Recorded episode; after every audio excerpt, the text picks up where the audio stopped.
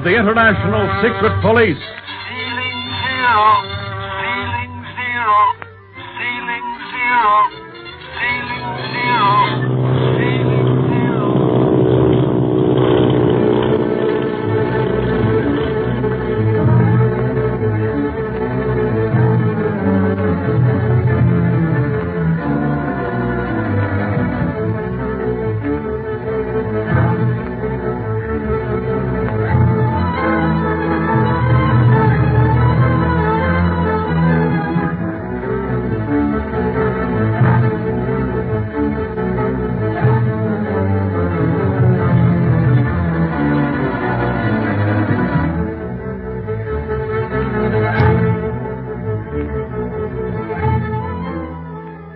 Previous episode, you remember, though the flower boat which was smuggling Marcia Winfield away from her friends was searched by Clinton Barney, no trace of the girl could be found.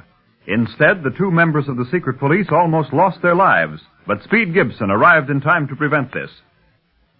After the crew and members of the Octopus have been arrested and started back to Hong Kong under the supervision of Li Ying, the Hong Kong operator of the International Secret Police, Speed, Clint, and Barney go to the house of Bob Gilmore, who shared the adventure on the flower boat. He has already told them that Marcia's brother Larry was his best friend, and is about to go into more detail when the voice of the octopus comes in over his shortwave set, warning Bob to be silent, to forget what he knows about Larry Winfield, that Marcia's life depends on his bad memory. This silences Bob, and the boys begin to wonder if he can help them after all. Gee, Bob, the octopus gives warnings like that all the time. We don't pay any attention to him anymore. Nah, talk's cheap.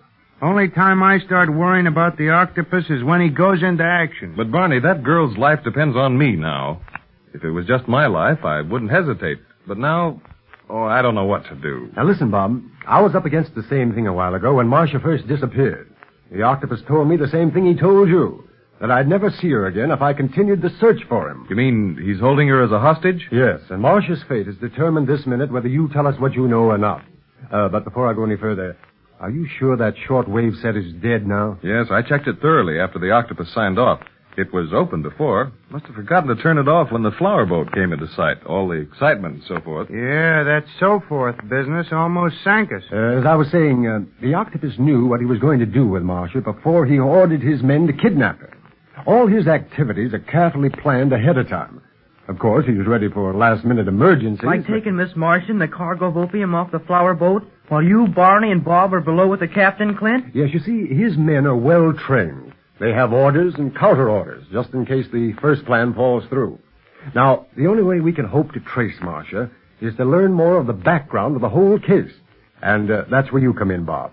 By telling us everything you know of her brother. But there's little more to tell you than what I've already told you, Clint. All right, go ahead, Bob. Well, as I was saying, Larry got me a position with another company, but all the while he was talking me up to Mr. Merritt, president of the oil company he was working for, telling him that I was the man he wanted as his assistant on the Tibet expedition. Yeah, Miss Marcia said he was all excited about his job. He was, Speed.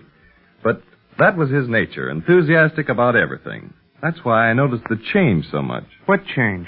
One evening I had dinner with him and planned to meet him at his office next morning. He had some sort of a date that night at a private nightclub in Hong Kong that he was looking forward to.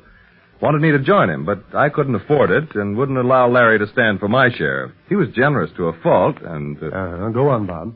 well, when I saw him the next day, I I hardly knew him. He seemed dazed, under a spell. I asked him what sort of a time he'd had the night before, and and he stared at me, seemed about to speak, and then shook his head. He wouldn't tell me anything, but from that day on, Larry Winfield was a changed man.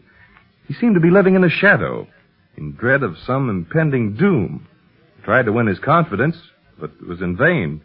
He began avoiding me, and at last I had a brief note from him saying that he was going on a journey, and that's the last I ever heard from him. I see. Uh, when did the Merritt Oil Company close its doors? About a month after that. Is Mr. Merritt still in China? No, I believe he went to England. His home was there. Gee, that, that doesn't help us much, does it, Clint? No, and yet Bob's information must contain some clue to Larry's whereabouts.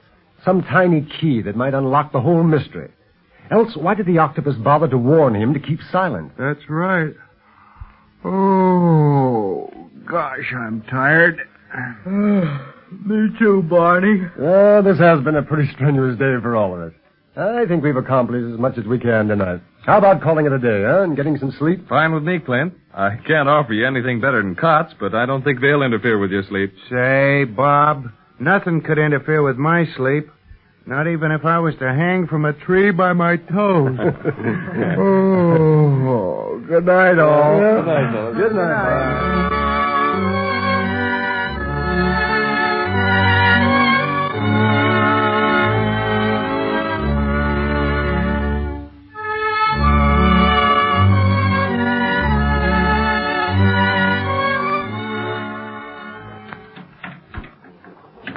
Bob, you're a magician. Fixing up our plane like this in no time at all. Ripping out one of them gas tanks and fixing up another passenger seat. it's pretty rough work, Barney, but it'll hold together until you get it back to Hong Kong for the finishing touches. Gee, it's swell that I can fly with Clint and Barney now. Well, I don't know if it is or not. But you get into more trouble when you're not with me than when you're with me, Speed. oh, I guess it's all right. Oh, have you checked our shortwave set yet, Bob? Yeah, it's working all right this morning. Can't find anything wrong. Hmm? Well, that's funny. I'll say. We couldn't raise a thing on it in the air. That is nothing but the octopus. I wish I had his evident knowledge of high frequency sets. He seems to be able to do anything he wants with the wave bands. Has anybody seen the monkey wrench? Oh, the, the houseboy borrowed it. Remember? Want me to go get it, Barney? Yeah, would you mind? Not at all. I'll be right back. What do you want with a monkey wrench, Barney? Nothing. I just wanted to get rid of Bob for a few minutes so we could talk. Yeah, that's a good idea. This is the first chance we've had to discuss the idea of swearing Bob in as a member of the secret police. Will you have to do that, Clint? Well, if he's to work with us at all, yes, Speed.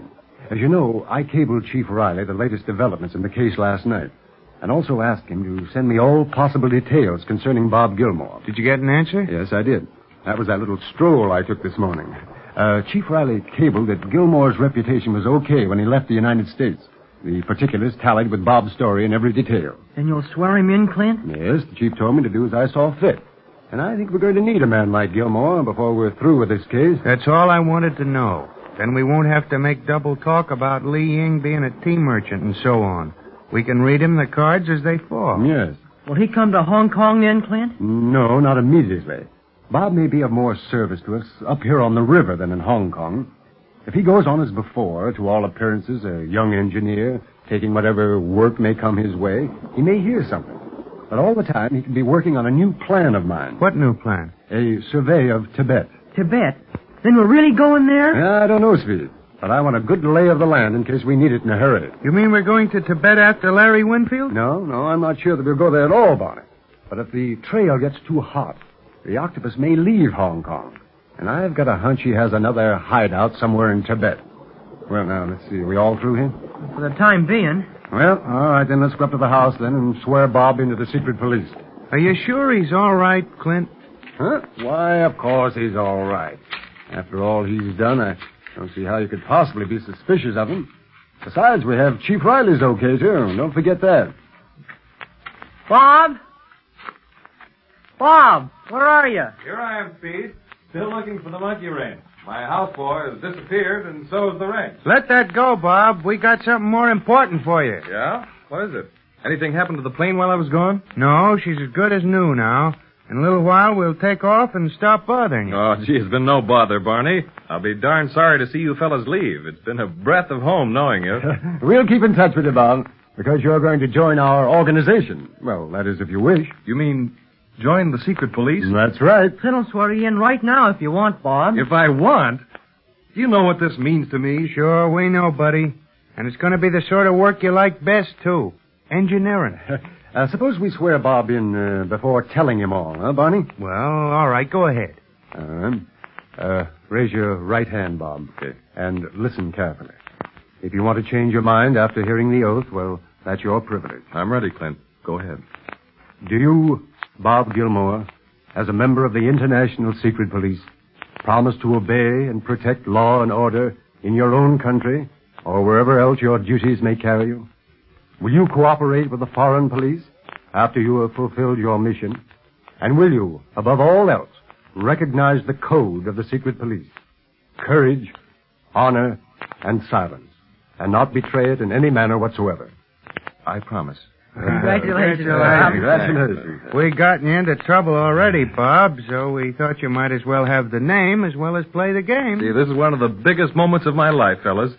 What do I do first? Well, first, you will memorize this copy of our secret police code.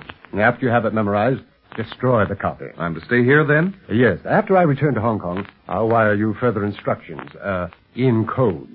And that's why it's important that you memorize the code key. Uh, what about my shortwave set? But the octopus will probably be listening to everything you send or receive over your set, Bob. He may suspect the wires, but he'll not be able to decipher them. Our code is the one thing we've kept from him. You've tried to get it often enough. You'll have to be extra careful, Bob. Don't let anyone know that you're in the secret police. Because after you do, the octopus will do anything to get rid of you. Yeah, and he kind of has it in for you now. Don't worry about me. This is the sort of thing I like. I've been in plenty of tough scrapes before, and have always managed to squeeze out of them. Oh, say, Bob. Yes? In uh, secret police work, sometimes too much courage is worse than too little. Oh, what do you mean? Uh, don't be too willing to die for the service. You will be able to help it more by continuing to live. in plain words, he means don't take unnecessary chances, Bob. I understand. You'll have plenty to do, Bob, when Clint sends you instructions about surveying Tibet. Tibet? Yes, do you remember anything of Larry Winfield's work along this line? No, he stayed more to generalities. In fact, things were m- too much in the formative stage to have any detailed data. That was to have come later. Dr. Kingsley could help us out a lot on Tibet, couldn't he, Clint? Yes, and Li Ying, too. Oh, see, by the way, Bob, Li Ying is not only a tea merchant, but our Far East operator as well. No. Say, I don't see how the octopus is going to stand a chance against your organization, Clint. There are secret police everywhere. And there are octopus guys everywhere, too. Don't forget that. I'll say, for all we know, there may be some on that river out there right now. Hey, isn't that your houseboy down by our plane, Bob? Down by the plane. It is. What's he doing down there? Say, he's got a monkey wrench in his hand. The one we was looking for. Clint, he's going to wreck the controls. Quick, let's get down there and stop him.